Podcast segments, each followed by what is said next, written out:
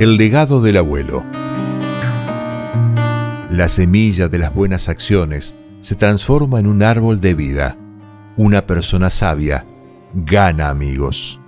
Proverbios once treinta. Lewis Stapps dejó un legado de misión en la vida de muchas personas. No se lo recuerda por su formación teológica, porque no la tenía, ni por sus recursos materiales, que eran pocos, sino como alguien que caminó íntimamente con Dios. Durante la Segunda Guerra Mundial, Stubbs se alistó en la Marina Mercante de Estados Unidos y viajó por el mundo en barcos de apoyo militar como comisionado en jefe y médico. No era cristiano cuando fue a la guerra, pero después de sobrevivir a varias experiencias desgarradoras, llegó a creer que Dios lo estaba protegiendo. En gratitud, se comprometió a servirlo. Después de la guerra, Stubbs se estableció en Washington, D C, donde conoció a una joven llamada Virginia Ashton. Ella era adventista del séptimo día, y el joven se sintió atraído tanto por su hermosa sonrisa como por su fe. Fue bautizado poco tiempo antes de casarse. Stubbs se convirtió en farmacéutico y durante un tiempo trabajó en varios hospitales adventistas.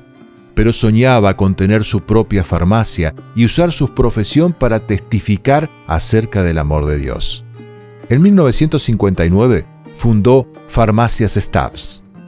En su negocio, Stubbs tuvo muchas oportunidades para evangelizar, pero cuando cumplió cincuenta años, el Espíritu Santo lo impresionó para que plantara una iglesia en un área sin presencia adventista en el estado de Carolina del Sur.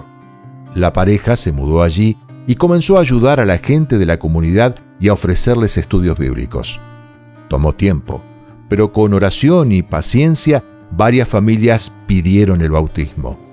Ellos fundaron esta iglesia y sintieron el llamado de Dios a mudarse a otra ciudad sin presencia adventista para plantar otra iglesia. Y esto se repitió durante los siguientes cuarenta años de su vida. En dos mil dieciséis, hablé en el funeral de Lewis Stapps, mi abuelo materno. Fue enterrado en un cementerio junto a una de las iglesias que plantó. Todos tenían claro que este hombre de Dios, que murió a la edad de noventa y un años, había dejado un rico legado que inspiraría a nuestra familia y a otros durante mucho tiempo. Mi nombre es Anthony Smith y actualmente trabajo en el programa de plantación de iglesias de la División Norteamericana. Todos los años tengo la oportunidad de conocer familias que, como mis abuelos, sienten el llamado de fundar iglesias en lugares donde no hay presencia adventista. Su ministerio no sería posible sin nuestras oraciones y ofrendas.